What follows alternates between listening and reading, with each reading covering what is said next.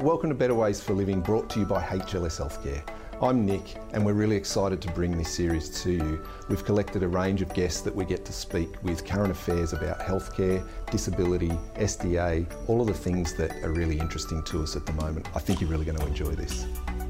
Let's meet today's guest, Justin Nix, CEO at Guardian Living.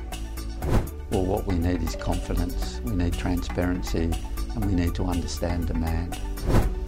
Seems too good to be true, it is too good to be true. And, and that's just not realistic. SDA payments are, I'm going to say they're a drop in the ocean compared to the overall liabilities associated with the NDIS and, and the scheme. $100,000 a year for an apartment's a lot of money, but it, it costs a lot of money to deliver a good SDA apartment. G'day, Justin. How are you? I'm well, Nick. How are you? Excellent. Really well, thank you. It's great to see you. Not everybody's going to know uh, who you are, and so I thought we'd just start by talking a little bit about who is Justin Nix. I'm CEO of Guardian Living, and um, which is a great privilege. I'm very passionate about accessible housing and always have been. So the opportunity to lead an organisation that's delivering accessible housing is uh, just wonderful, and I've got a great team of people around me. If I go back one step, you grew up in Melbourne, born and raised Melbourne, or Victorian at least? Western suburbs. Yeah. So in the early stages, I grew up in the Essendon area, hence yep. my love of the Essendon Football Club, but we're not here to talk about football. Well. Um, so I grew up in the Essendon area in Keilor Park, Niddrie, later in Diggers Rest. So yeah, those those western suburbs. So growing up in Essendon, and you've ended up being passionate about housing and, and especially disability, uh, housing for people with disabilities and special needs. How did that come about? Where's the transition there? Yeah, it was interesting. As a kid, I only ever wanted to work in the building industry, and, and so I wanted right. to be a carpenter and a builder, and I wanted to build. That, that's all I ever wanted to do. So that's what I set about doing um, after I left high school. But it was became really obvious to me that I've actually got a, a mild disability myself and a genetic condition. And despite being so passionate about wanting to do carpentry and building, it was obvious to me that that wasn't sustainable for me from, from a health perspective and physical yep. perspective. I was forced to look at things differently, and, and, in hindsight, that was a wonderful opportunity for me because instead of working on the tools, I ended up doing um, you know construction management and project supervision, and, and ultimately um, becoming an access consultant, which has been incredibly rewarding. And, and the, what led me to becoming an access consultant was having a couple of friends with disabilities and one in a wheelchair and just going out to socialise with them, seeing firsthand the discrimination that they experienced in the built environment about not being able to access public places. And I thought, wow, this is just not right. Mm. You know, it's, it's really bad. And, and then so the opportunity to join the two together to, uh, you know, combine building skills and knowledge and qualifications with doing home modifications and, and looking at the built environment from an access point of view and advising organisations how to, you know, deliver um, better buildings and environments was um, that, that that was the opportunity for me. When was that roughly? So yeah, we're talking about the late '80s, the yep. early '90s. Um, so I did go on to um, study building, and I became. Uh, I held the qualification of commercial builder with unlimited registration, but you know, I my interest was more in doing access consultancy work and, and, and working through, you know, doing access audits and advising organisations about how they could make change and, you know, be more inclusive and, and how that translates to better business and just less discrimination. In the late 80s, it was, it was bad. Mm. You know, we're, we're getting better at it. We're still not wonderful at it and, and you know, now we have the Disability Discrimination Act and we have better building codes that force people to do it, but people need to understand the benefits of, of universal design and good access.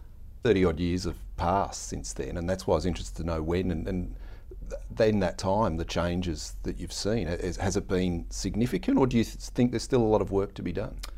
It has been significant, but there's still a lot of work to be done. Yeah, so I mean, the Disability Discrimination Act is is a um, complaints-based legislation. So, you know, it, it's unfortunate that that it gets to a complaint situation to initiate change, mm.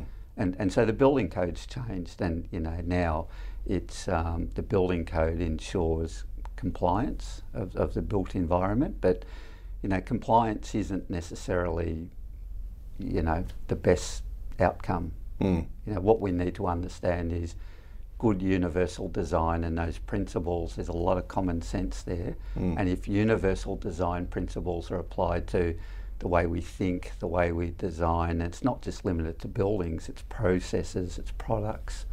You know, there's a lot of um, just really good common sense when you apply universal design. Universal design seemed to have uh, a lot of, of energy. There was there was a lot of people talking about universal design. Uh, that uh, doesn't seem to be the case at the moment. I'm not hearing that same thing. Is that fair to say, or what's happening in the space of universal design? Isn't COVID fascinating to look back on? Like COVID, what COVID taught us is that we can be adaptable and flexible and all those buzzwords. You know, we can pivot and we can make things happen with you know great adversity. Like in in the context of the NDIS and people with disabilities, we were able to get were able to discharge people out of hospital to mm. safer and better environments, and we made all this happen. And and you know we were incredibly flexible, and now mm. I feel like we've gone back the other way, back to that bureaucratic way of thinking and putting process in the way. And mm. um, so yeah, it, it's interesting. But getting back to universal design, um, yeah, what we, we work in a, a world, and, and this is beyond SDA, I feel. We work in a very prescriptive world. Mm. You know, we're told how to do it and what to do, um, particularly when we look at building regulations and more specifically compliance for specialist disability accommodation. It's so prescriptive, you know, and there's advantages to that, but there's a lot of disadvantages as well. Right. Particularly for a person that might have bariatric requirements you know, when the standard says that the toilet pan needs to be 450 to 460 millimetres from a side wall, yep. and that doesn't suit you as a user, that's a really bad outcome. Yeah. Yeah. Yeah, so not one size fits all. That's right. And, and that's kind of going against universal design and those principles. Gee, that's an interesting conundrum, isn't it? Because what do you do then if not one size fits all? Are we fighting a lost war? Is, is there, or is there some middle ground here that really does work? I, I don't want to say we're fighting a lost war because yeah. we, we, can't, should never give up. But what we need is government and agencies to think a little bit differently, to not be so prescriptive. Mm. You know, let the building regulations actually have, you know, a performance solution approach where you know, this is the prescriptive ob ob objective of what you're trying to achieve when you design a building, mm. and, and there's a deemed to satisfy way of achieving that outcome. However, there's alternative solutions to meet the same outcome, and that's what yep. we don't have in the world of SDA.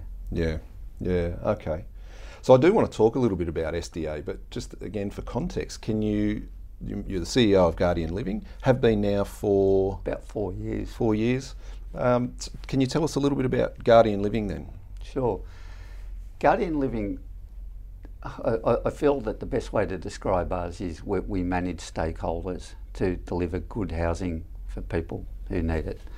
And, and the reason why I say we manage stakeholders is we, we, we take a very holistic approach to delivering accessible housing.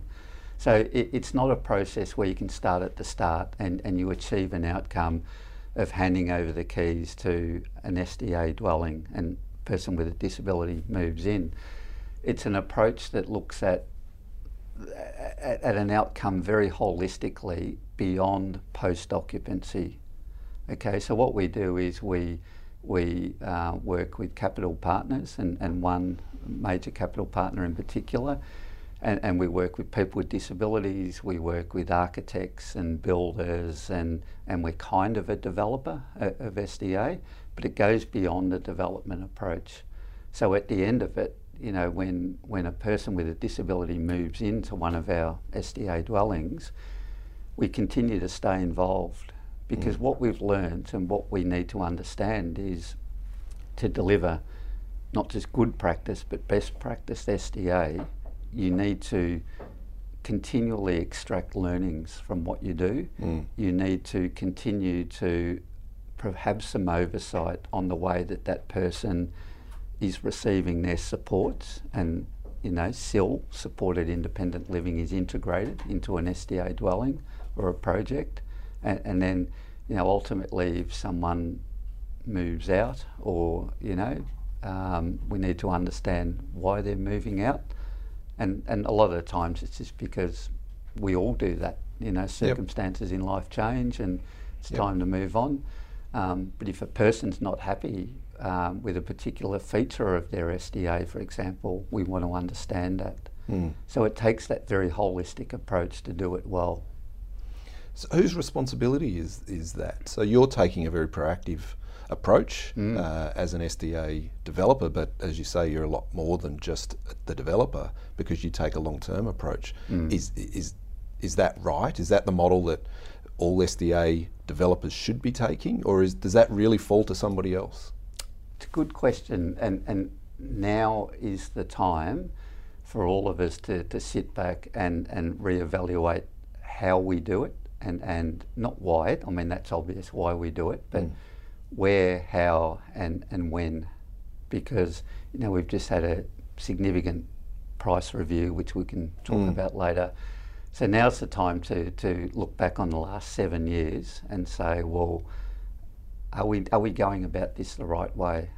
And, and we're always doing that, obviously, that's just good business practice. Yep. But I think in, in the SDA sector, now's the time to do that, and, and we need to do things differently. Mm. So that's the approach that we take, and, and many great SDA providers do take because of the advantages of doing it that way. So, from the investor's point of view, what their objective is is to invest in high quality housing and, and not have any um, vacancy or limited vacancy mm-hmm. because otherwise they're not getting the return that they would hope to get. Yep.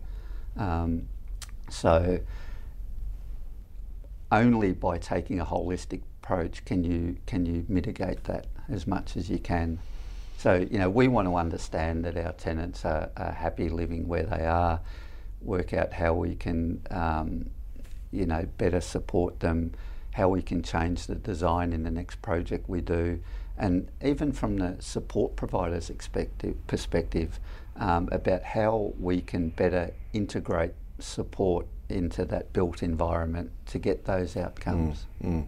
And, and, it's complex. Mm. It's a really hard sector to work in. Yeah, I can see that. Yeah, yeah, yeah, yeah. And, and there's, there's, a lot of moving parts. Yeah, oh, it, it's huge. And so getting back to like stakeholder management, that's what we do. Yeah. Because you can't just sit back and say, our job as an SDA provider or developer is simply to design a building, get it certified, and, and hand over the keys. Yeah, yeah. It doesn't work like that. Well, you can't shoehorn people with unique needs into yeah, square pegs, round holes, right? That's right. Mm. That's right. Yeah. But interestingly, that's what the SDA framework does to some extent. Yeah, yeah. Yeah, but as we said before, how, how do you, where's the, how broad a brush do you use and, and how do you encompass everybody with such a huge range of different needs, mm. physically, mentally, all of these things? Absolutely, particularly in the area of robust SDA, which we can talk about yeah, later. Yeah, yeah, I'd love to talk. So, so SDA, Specialist Disability Accommodation, uh, is administered by the NDIA yep. under the NDIS scheme. So there's lots of words and letters around all of that. So NDIA is the administration, NDIS is the scheme, as I understand it, Correct. and SDA sits within the NDIS and Correct. administered by the NDA. So, uh, so is it working? That's a, um, a, very complex question. So, so let's start at a very high level. It's, it depends which which stakeholder you talk to, okay? And we've seen some wonderful examples of SDA, and we've seen some really poor examples. Okay, so is it working? I feel like it it is working, and, and it's it's starting to work better for, for many reasons. So, if we talk to a an SDA eligible participant who's moved into an SDA dwelling, for many of those people, it's life changing. Mm. So it's working incredibly well. It, is literally you know, enabled them to be more independent, to be happier, to get out into the community. It's it's been remarkable. Mm. So at that level, absolutely, it's working. Um, if you talk to investors or support providers or families or planners, um, they might have a different perspective. So we've seen the, the, the good and the bad. Mm. Every industry has that. Yeah, of course it's just unfortunate that, that in this industry we're talking about people that have got uh, either a disability or significant challenge in their life, much more than Touchwood you or I will ever have. Yep. And uh, how do you balance a commercial reality with a human outcome? Yep, that's right. So, so let, let, let, let's just talk a little bit about what the government is expecting from the sector. Mm. Okay, so SDA is a market-driven approach. So instead of state governments investing in disability housing like they used to do, and it, you know, it's important to understand that support was attached to that housing in the old world before the NDIS. So someone with a disability living in a group home, if they weren't happy with the support that they were, were receiving, the only option they had was to move out of that house. And, and there were rarely suitable options available for into probably another group home. Exactly. Right. Exactly. Yeah. So, so we're in this world now where the agency, the NDIS, have separated housing and support, and that's a great concept. Okay, but with SDA, what the government, what the federal government is asking us, the market, to do is to invest sometimes millions of dollars for one project, borrow the money take on development risk, work with developers and builders and architects, design and build and invest with no guarantee of any return. Mm. Okay, so the pricing for SDA is attached to the participant who may or may not be eligible under the NDIS rules and the Act. Right. Okay, so as a sector, what, what we're taking a huge risk, and investors are, to hopefully deliver a great product which will attract the demand and, and activate a return. And, and you know, large scale or, or capital partners who are looking to invest in SDA at scale, uh, it's a challenge to achieve that scale. Yeah. Okay. So what what our sector is heavily reliant on is good market stewardship from government and the agency. We're very vulnerable to changes in policy, to changes in um, you know patterns of who's getting approved and for what. Mm. Very very vulnerable. Mm. So so we need great market stewardship, and I feel that over the past seven years, we've had good examples of market stewardship, and, and we've had bad examples.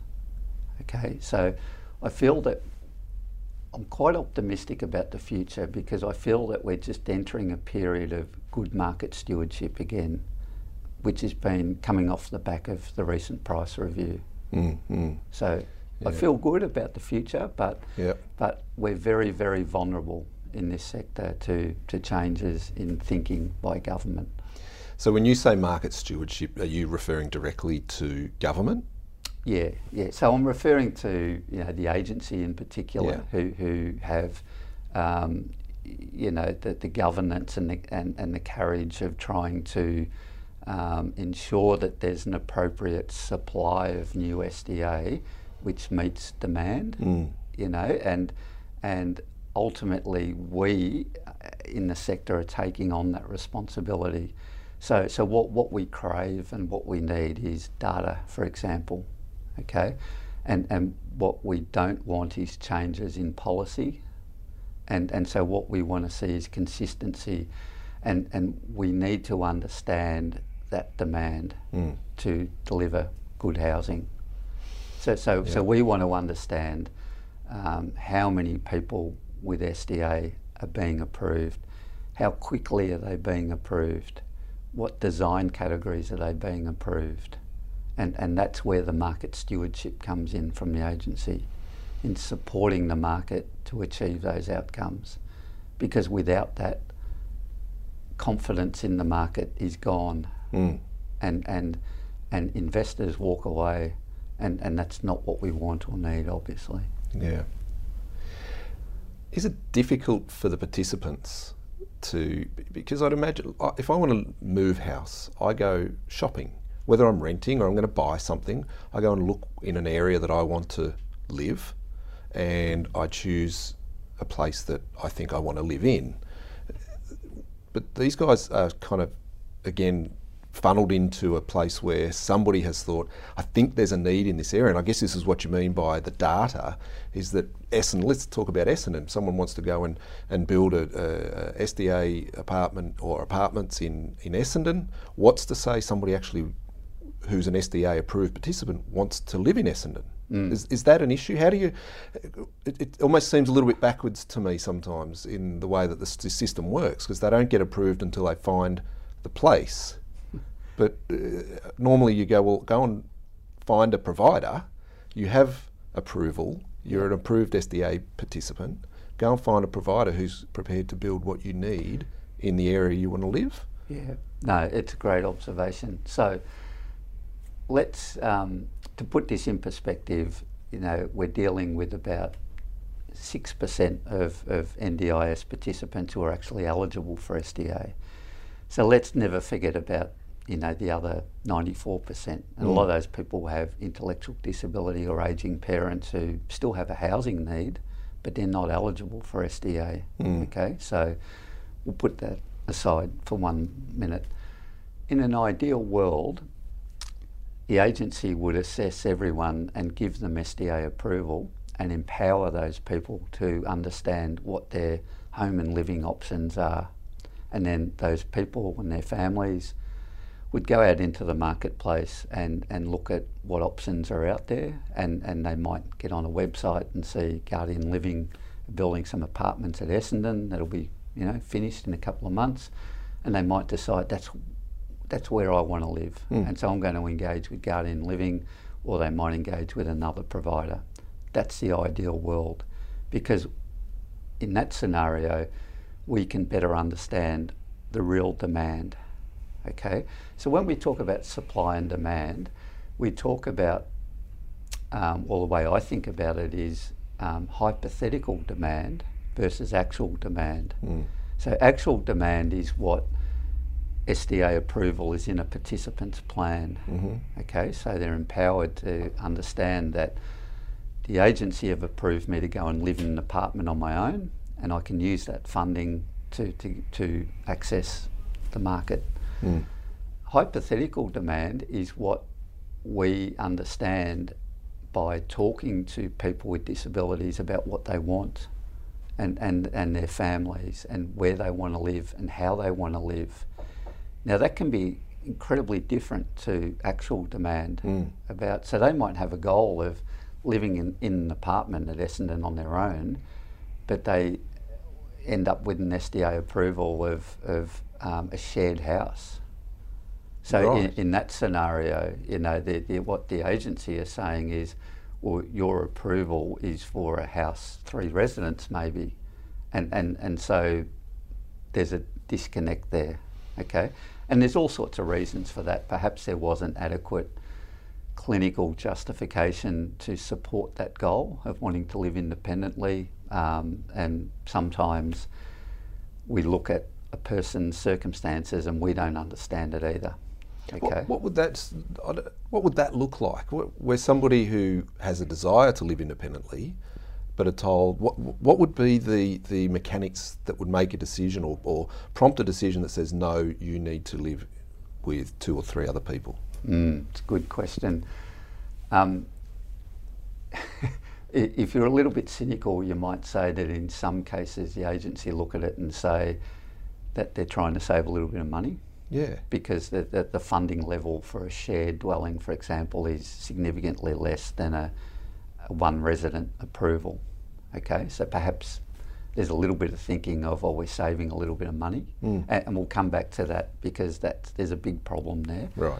Um, but you know, in other cases, it might be because there was just inadequate justification from the clinical team that support that people, uh, that sorry, that person, um, and and perhaps the panel making that decision just didn't have the evidence to support that goal, and and you know, and, and, and so this is what we observe as a as a provider in the marketplace. Okay, we engage with people who we understand that are SDA eligible because you know we're, we're pretty good at understanding that cohort. We we Yep. believe um, we've got a lot of experience there, but it's frustrating when you engage with a family or a support coordinator and, and the person with a disability in some cases for six or 12 months, you know, working towards getting them an outcome of getting them approved and supporting them.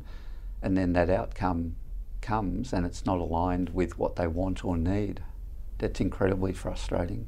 I, And I mean, it's frustrating for us as Yeah. a provider, but think about that, you know, the, the individual, the person with a disability. It's, it's heartbreaking sometimes. I'm frustrated by it just listening to it.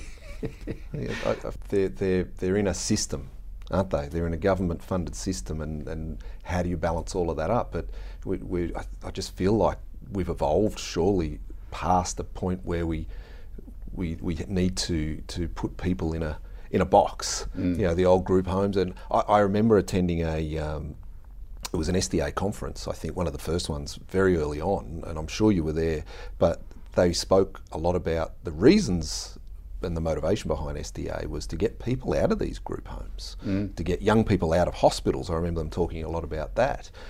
So, and yet then we're saying, no, now we're going to approve you to live in a glorified group home. Is that fair to say?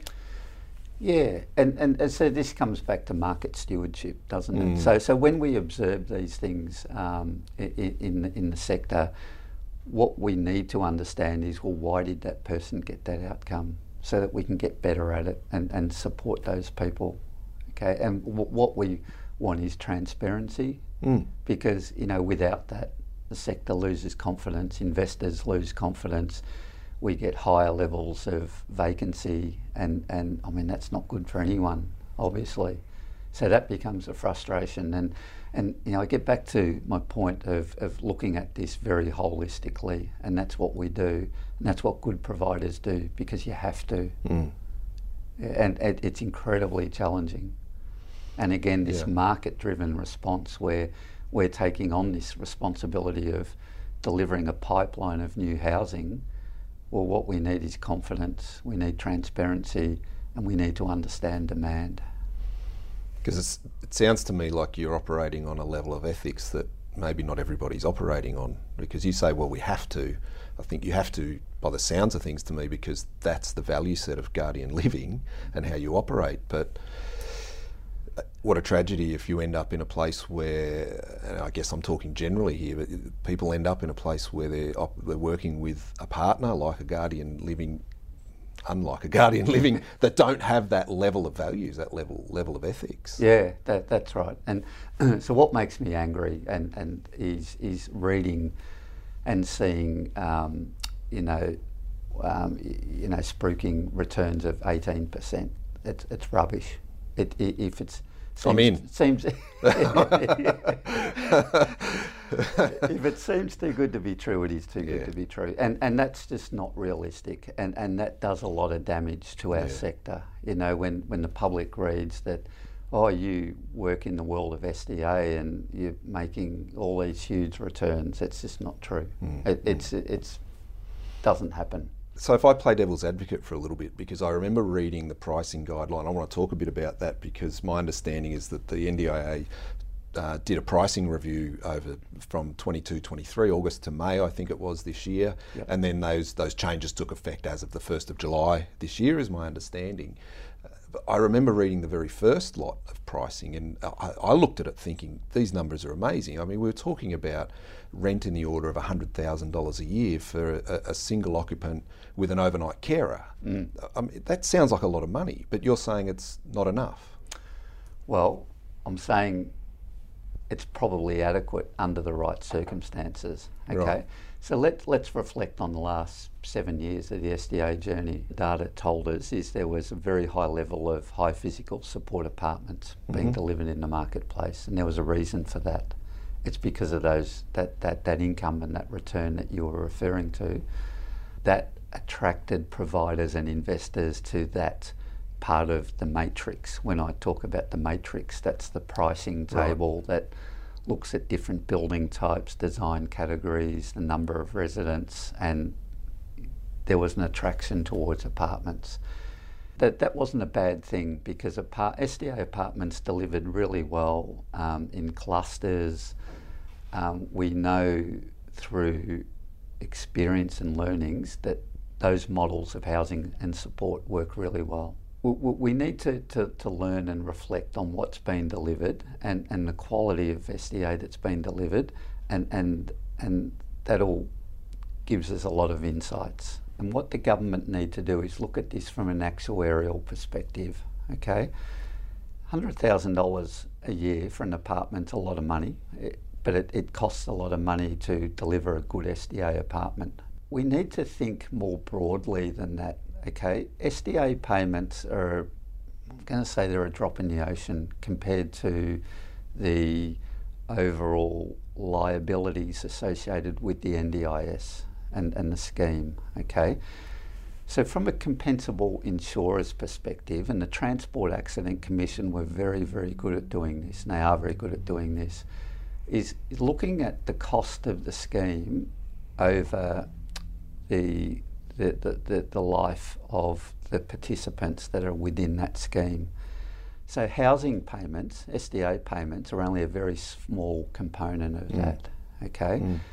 we would all be better off if there was greater commitment and spending to SDA, because investment in housing is is ultimately um, helping reduce longer term liabilities associated with supporting people. Okay, so support is the biggest, um, it's the biggest component of the NDIS. So, you know, when we think about SDA payments, we need to think not just about, well, what's the value of SDA payments? We need to think about that differently as to you know, what's the potential when you invest in SDA? Mm. So, from a government perspective, you know, they should be approving more people and spending more money on SDA because good models of housing and support enable, you know, people with very high support needs to reduce the cost of support. Mm, mm. And, and so that needs to be the thinking. As I said, TAC are very good at this and, and they've got a lot of experience. And I feel that sometimes when either the agency or government or I- investors or people think about SDA, you know, they're so focused on SDA return, but we need to look at the bigger picture mm, mm. because that's the potential that's not being realised. So, you know, yeah. when, when don't think about the $100,000 SDA payment for one person living in an apartment, think about well, how is that investment enabling that person to be more independent and how is it reducing their longer term support? Mm. That's the opportunity. Cause or cure. Exactly. Yeah. Yep. So we, we spoke about the pricing review. Uh, what has that meant for, for Guardian Living? But then I guess, you know, the SDA industry and stakeholders more globally, what were some of the changes and, and how has it affected things positively or negatively? It's been wonderful. Okay. Yeah. So credit to um, Dr. David Cullen, um, who oversaw the um, the price review. Um, David did an outstanding job, and the agency listened to our concerns, and and they got it pretty right. You know, it's not perfect, and it never will be. And and there's some huge challenges there that um, such as addressing thin markets in SDA. You know, there could have been some better outcomes with helping to address thin markets Mm. and looking at the reasons why um, there's an insufficient supply or pipeline of housing in those thin markets and a bit of an opportunity lost there, but generally it was a good outcome. So this price review was a, a, a five-year commitment to um, a major price review of SDA funding, and the outcome of the price review has seen some pricing decrease. So you know, get back to high physical support apartments. The, the new pricing is actually there's been a reduction in that income, Mm-hmm. and the agencies say, well, in hindsight, we probably got it wrong. That, Okay. that, that the pricing for those high physical support apartments was a little bit too high. It's too high. Right. Yeah, and that's why we saw, you know, a significant supply of apartments. And what we've seen is a compression of, of pricing. So what we had previously was a huge gap between improved livability, the, lowest level of SDA funding, and, and high physical support. So we're talking in some cases $35,000 for improved livability up to $115,000 for high physical support. right. And, and what the price review has done is compressed that pricing. So in some cases, improved livability funding has increased by 160%, Wow. which is mind blowing. It's an enormous uplift. And, and, and, you know, I would challenge anyone to look at pricing in the disability sector or wh- whatever sector and, and to see a government lift a price by 160% is an extraordinary outcome. But, but, but it was clever and it was needed because we would get a lot of people come to us with SDA approval that had improved livability funding and say, what housing options, what, what SDA can you offer us? And, and, and we would have to say, well, unfortunately at this stage we, we, we can't offer you anything right. because I mean there was an obvious problem there that that level of funding was insufficient for the market to deliver that product. Mm. I mean, have a look at what's happened in the building industry over the past five years and land prices. You know, we were dealing with SDA pricing assumptions that were made, you know, seven to ten years ago. Yeah. Yeah. And, and so there was a big problem there, which the agency have fixed to, to, to their credit. So, so what we're able to do now is that cohort of people that were coming to us with improved livability approval, for example, um, have a much greater allocation of funding in their plan for providers like us to make an offer, and and and you know in, that helps us mitigate vacancy risk because we can accept and accommodate those people now where previously we couldn't. So the way the sector looks at SDA approvals now is quite different. So we look at SDA outcomes as more of a budget in someone's plan and, and not an approval level. Right.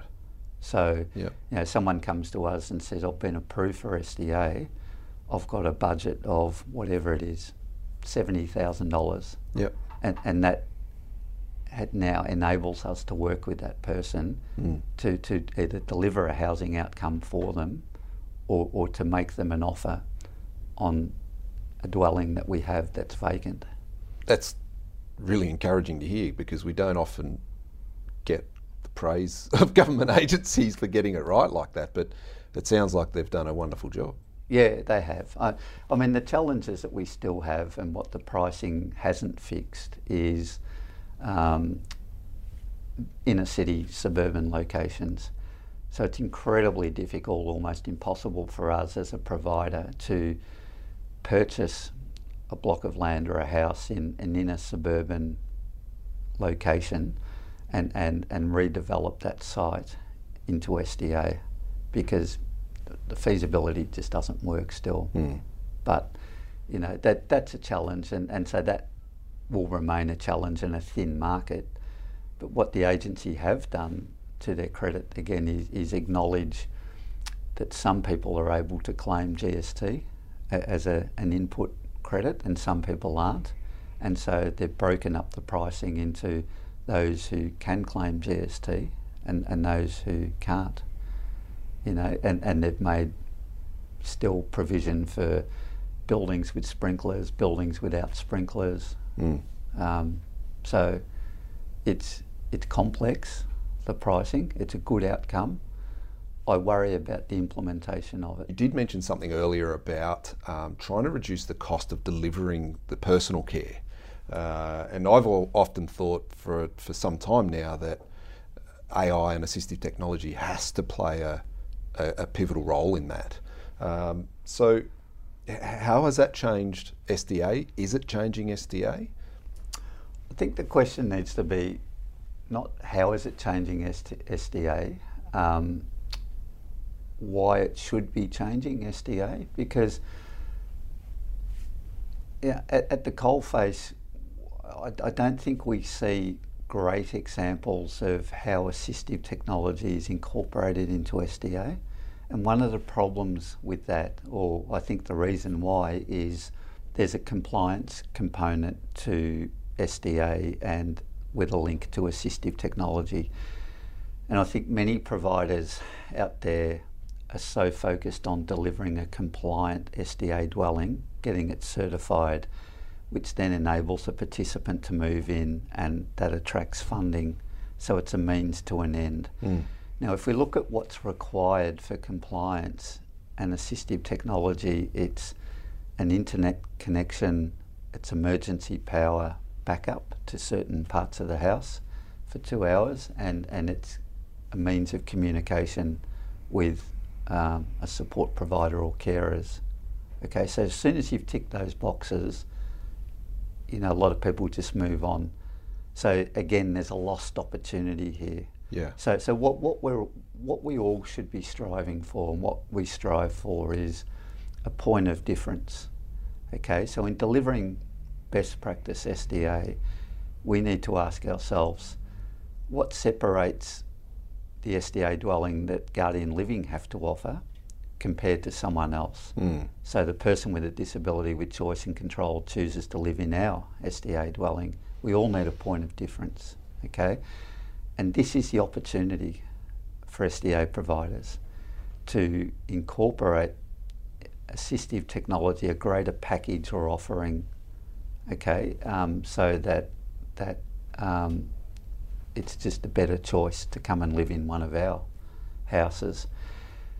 So another problem here is that not a lot of people understand the link between assistive technology or, or AI. I think I have artificial intelligence. but, but a lot of people don't understand the link between how does assistive technology enable a person with a disability to be more independent. Yeah and, and you've got to understand that and then you can apply the technology to achieve better outcomes. But you know, there's not a huge incentive for the sector to mm. do that. There should be, and good providers do it, but you know, that's something that we need to better understand. And and there's people out there in you know who are doing a lot of great academic research in, in understanding that and there's good technology providers who you know understand the technical requirements who put that into our buildings. And, you know and I'll give you an example. Um, if we're doing a cluster of apartments in a larger building we will incorporate the technology to the common areas of the building and the lift so that one of our tenants who may have limited ability to push a button to call a lift the lift will automatically come when they approach it and it'll take them to the level that they're living on. Now, that's not compliance. Mm. No one's forcing us to do that. Right. But we do it because, you know, that's a good example of enabling someone to be more independent and want to come and live in one of our apartments. So, I mean, they're the examples. I think artificial intelligence is, you know, depending on the situation, it can it's, it's a little bit scary. Yep. and, and, and you know, and at the same time, it can be exciting. Mm. You know, I think that AI and assistive technology has a a role to play in, um, for example, in understanding and being more proactive with mental health and physical health. And, and I'm not just talking about people with disabilities, but I think the wider community. But we're very reactive, I think, our, our, health system Yep. and the way we manage our health. So, as an example, um, someone who's living in an SDA apartment might have an automatic door opener on their apartment, and and AI might learn that that person leaves their apartment every day, and you know at a particular time, and they're accessing the community, and then there might be a period of time where um, that door opener understands that for the past seven days, the the tenant hasn't left their Hasn't apartment. left. Yep. And so there's an insight there and an opportunity. You know, why hasn't that person left? Mm. And it may be because, I mean, maybe because they just don't, they've chosen not to leave the apartment, but it may be because, you know, they're struggling with mental health hmm and, and they're feeling depressed and no one's realised Mm. particularly people with slightly lower levels of care, you know, where there's kind of less support. And so that's an example of how AI and, and AT can, can, you know, empower all of us to understand how that person's living, how are they accessing the community, and proactively pick up that there's a problem here. Mm, mm. I think competition is a healthy thing in, in, in business, and, and let's not be coy about it. There's a business about SDA, Absolutely. uh, and I think with the right values and the right motivation, that's okay. Uh, unfortunately, like any industry, you could have people that don't have those same levels of, of ethics and values, and well, again, that's the world we live in. Mm. Uh, so, isn't it good that there's there's a competitive drive that that, that, that providers need to do something differently to attract? Uh, that's the world we live in to, to attract a customer. Absolutely. So that's right, it's healthy.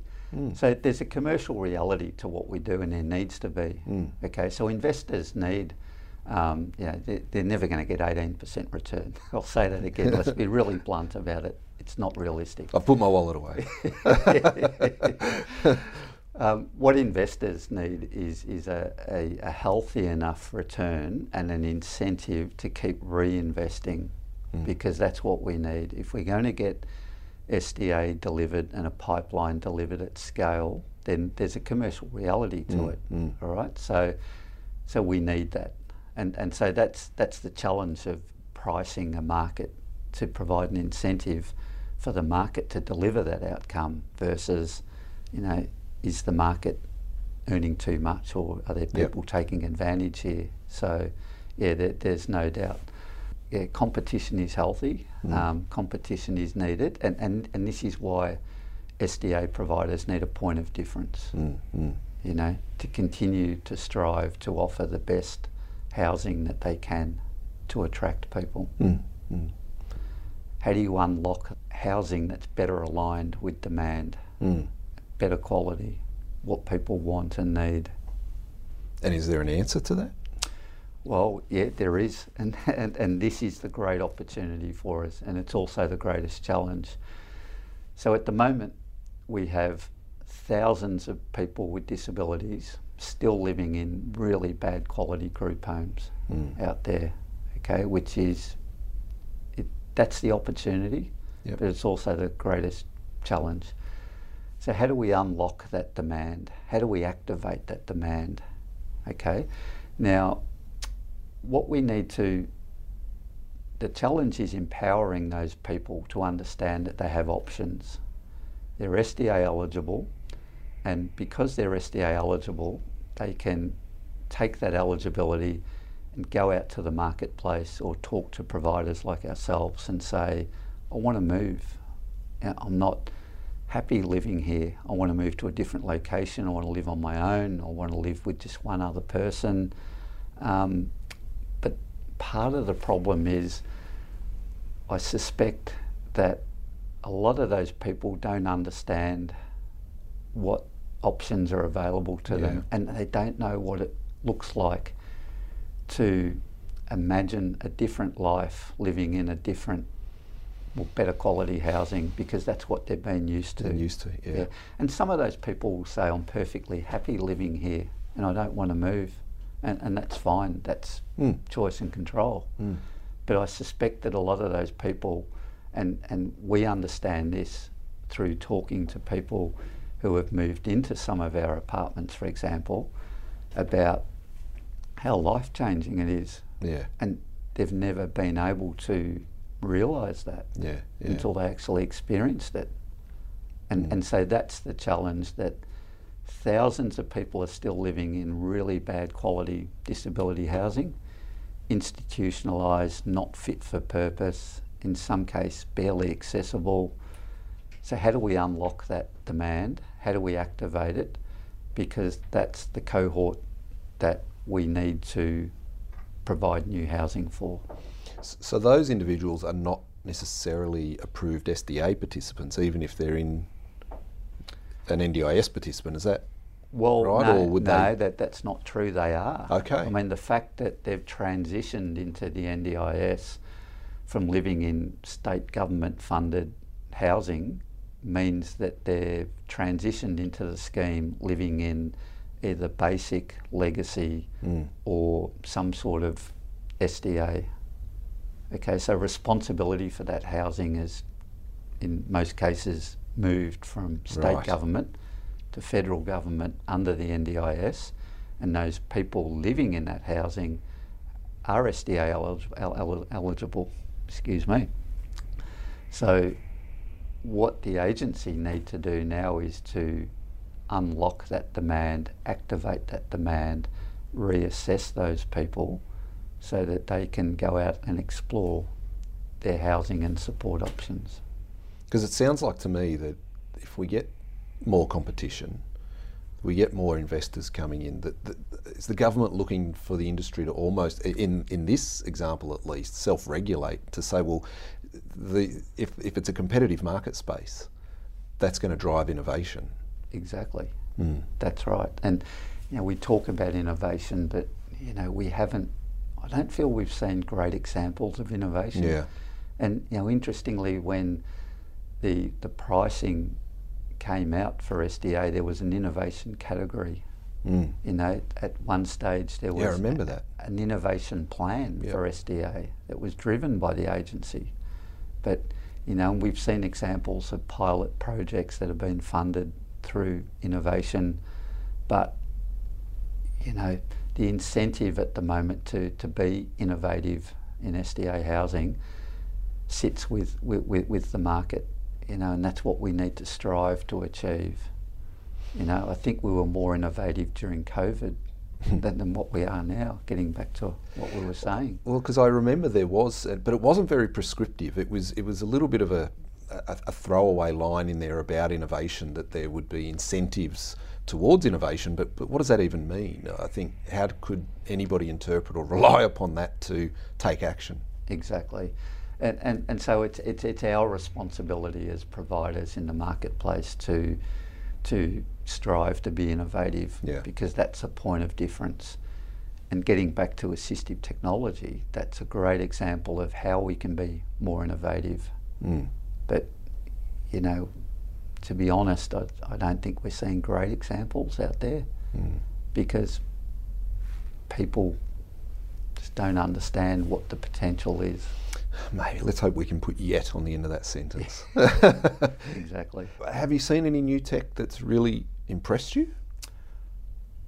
I'm not sure it's new technology, but what always in, blows me away is eye gaze technology. You know, for people who just don't have the physical ability to move um, their limbs, you know, from the neck down, for example, to be able to communicate and use their environment. This is technology where it, it picks up uh, eye movements to be able to control a inanimate object that's tied in through the internet somehow, I would imagine, or through a, a, a virtual network. Yeah, and, and so for someone who might be non-verbal, for example, enables them to talk and communicate. Yeah, You know, to yeah. use a keyboard. It's um, it's incredible Yeah. technology.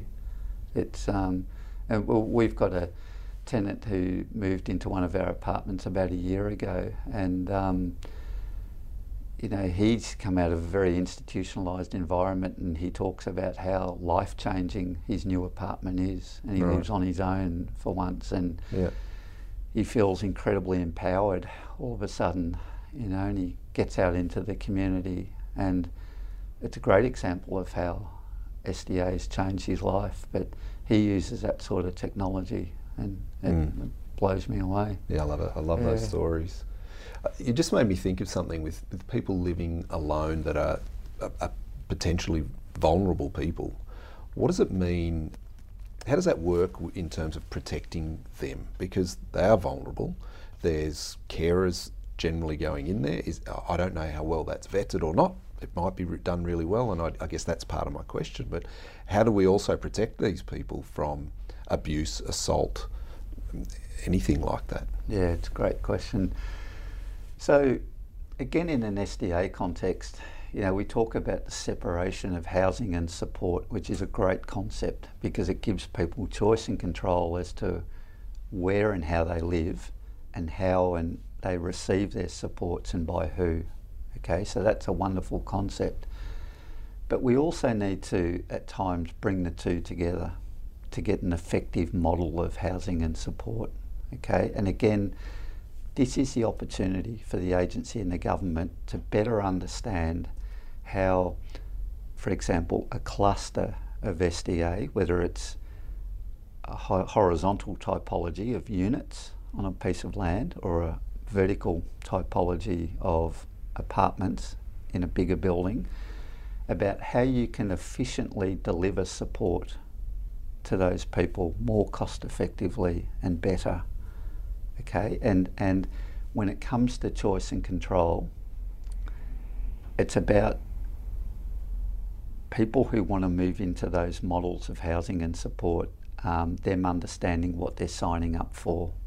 Okay, so the opportunity is to deliver support more efficiently using technology. Mm. But you know, for one support provider, for example, to to support people in a clustered environment, um, and to save. It might only be one or two hours in a 24-hour period, but for someone with very high support needs or a 24-hour program, if you can save a couple of hours of support each day and translate that from one-on-one support to shared support over the lifetime of that person, Mm. it's that's where the opportunity is from an actuarial perspective. Yep. That's when housing payments become a drop in the ocean Mm, mm. because they, you know we're saving so much money on delivering and supporting those people, but it needs to be done carefully. Mm.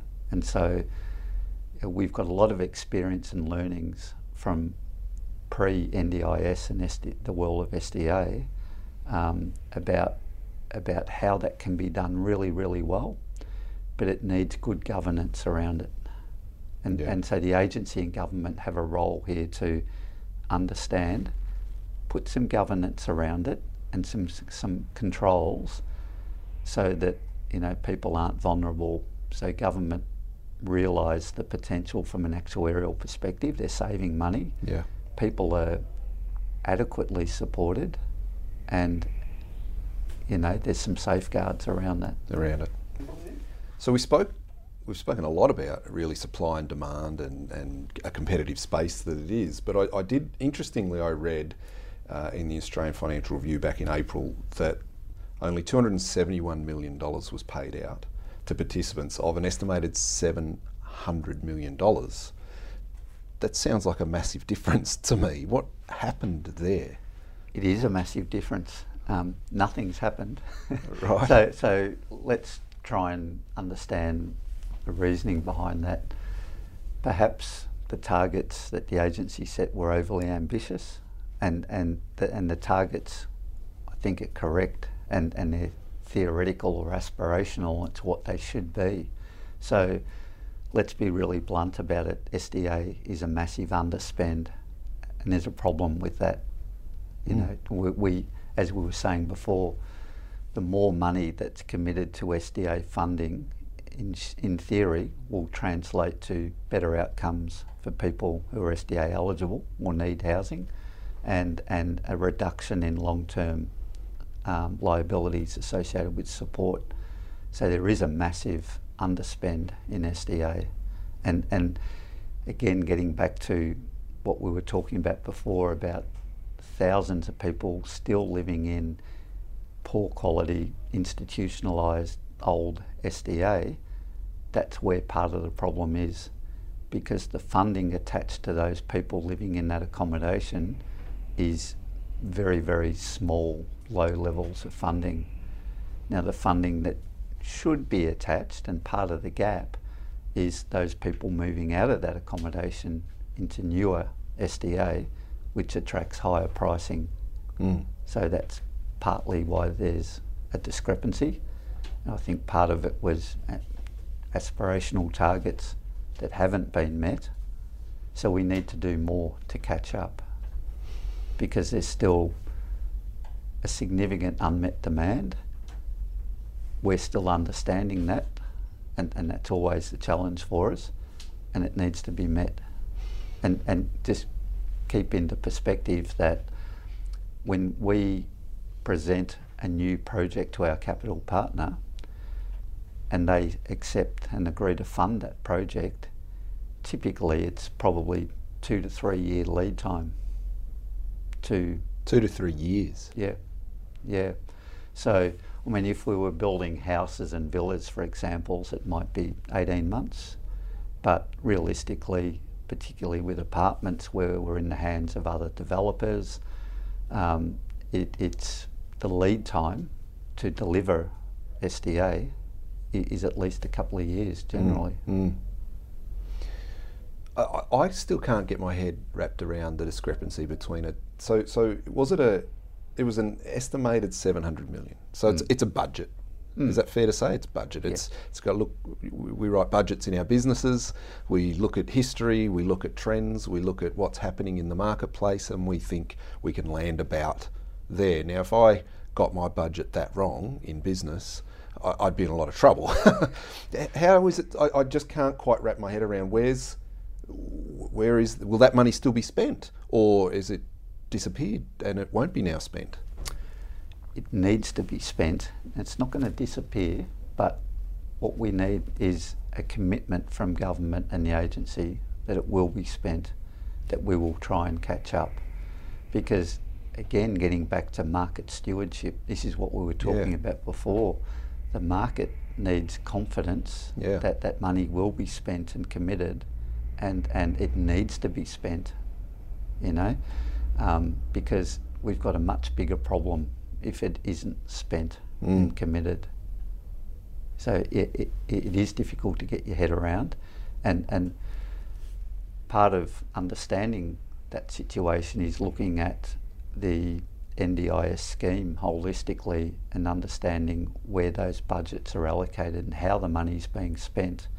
And if you look at the commitment for SDA payments versus the commitment to SIL and supporting people, no matter where they live, I mean, that it, it literally is a drop in the ocean, the SDA part of it. Yeah. So it's an underspend and it needs to be spent and committed. Well, it must not only the, the investors, the developers, the people that are that are the businesses, I guess, that are putting it on the line to deliver these, but the participants, I would imagine, want to know that there's longevity in it for them too. Absolutely, absolutely. I mean, again, confidence in the market, mm. certainty, you know, good stewardship, consistent policy, understanding demand. These are all things that we need. Mm because you spoke about the great job that they did with the pricing review, uh, and you're optimistic about the stewardship. Mm. But there's there's clearly some hesitation there. So part of the problem we have at the moment is, and, and we were very clear and blunt about this um, when we were advising and giving feedback to the agency 12, 18 months ago, was um, it was so challenging for the sector to continue a pipeline of new SDA because of the construction industry, pricing, builders going broke, Mm. availability of land, all of those factors, Mm. that I, I think there was some confidence and momentum lost, and everyone was holding their breath, waiting for the outcome of the price review, and and I think investors were, were doing the same, which you can understand why, and so. What the consequence of that is is is a lag in supply, and and so what we have now is a good outcome of the price review, renewed confidence from an investment perspective. You've got funds like Australian Unity, you know, raising lots of capital again because investors understand the outcome of the price review and it's a good outcome. Um, so what we're doing now is replenishing that pipeline. Mm. But again, you know, it's it's 18 months to two years to delivering the keys to that new dwelling. Mm. So Mm. we've got a little bit of catch up to do. Yeah, yeah. Yeah, and I think the product that we're delivering, you know, that new pipeline looks different to what it did previously. Yeah, I, I can swallow catch up. I think you know. I, I think a lot of industries are, are doing that Yep. still. Um, off the back of COVID. I mean, COVID's more than 12, 12 months ago now, really, that we moved out of it, but it has some lasting effects in a number of ways. So, yeah, I, I can see that. I, I hope the money's forthcoming to deliver what the industry and, most importantly, the participants need. Yeah, yeah. And as I said, I, I feel good about the future. I'm, I'm confident that, that it will, that, you know, the, the, the agency, we're we're going through a period again of, of, of, or about to enter a period of good market stewardship, Mm. you know, backed up by the price review. I feel confident about the future of SDA. So I, I wanted to finish up th- these conversations with uh, with a bit of a fun question. So you're hosting a private dinner party, and uh, who's on your celebrity guest list? In the context of this discussion, I should be saying Bill Shorten and Rebecca Falkingham, you know, the CEO Yes. of the NDIS, so we can talk about SDA and you know empower them to understand the challenges that we have. But that'd be boring. no, no, no offence, Rebecca or, or Mr. Shorten. Um, so what I'm going to say is um, my ideal guest list at a dinner party would be have a, a music theme. Mm-hmm. So I'd run with some um, some very Australian artists. Um, Tim Rogers, fascinating guy. Henry Wagons, bit of Julia Zemiro, Yep. Brian Nankervis, maybe. Yeah. Um, Missy Higgins and Paul Kelly, Ella Hooper. There you go. Mixed bag. I love it. Yep. Yeah. And so Ella Hooper, if we want to just expand on that because there's actually a reason behind why you'd have Ella there, right? I, I would love to be able to ask Ella Hooper a question. I had quite an embarrassing um, interaction with her many years ago. right. So going back a long time ago, maybe it was around 2001, I used to do some volunteering with White Lion, an amazing organisation. I went to a corporate um, event that they were holding for their volunteers, and um, I was on my own, and I got introduced to Ella Hooper in in the crowd. We were standing there talking. I didn't know who she was at the time. I, mean, I, you know, I'd heard of Killing Heidi. I knew who Ella Hooper was. I didn't recognise her. Yep. She was introduced as Ella, and we were talking. And she asked me what my passions were, and I answered you know, sailing, boat building, and we were talking. And I said, "Oh, what about yourself?" And she said, "Oh, yeah, music, songwriting." And I asked her if she ever hoped to make a career out of that one day, of music. and, and she laughed and, and just said maybe. And I didn't know who I was talking to. And then I love that. I, uh, later on in the evening, they asked her to go up on stage and she started performing um, some Killing Heidi um, songs. That, that was quite embarrassing. So I'd love to um, ask Ella whether she remembers that. Remembers that. Yeah. So she didn't get up on stage and go, "So this is for you, Justin." No, but she, I, I was very embarrassed. Very Ah, embarrassed. Killing Heidi, great band, They great are. band, and I think they've been touring again just recently. Yeah. And, uh, so, oh, look, uh, that's a great story.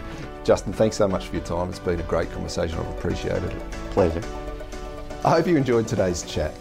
You can find us on Spotify, Apple, wherever you listen to any of your podcast streamings, and we'll catch you next time on Better Ways for Living.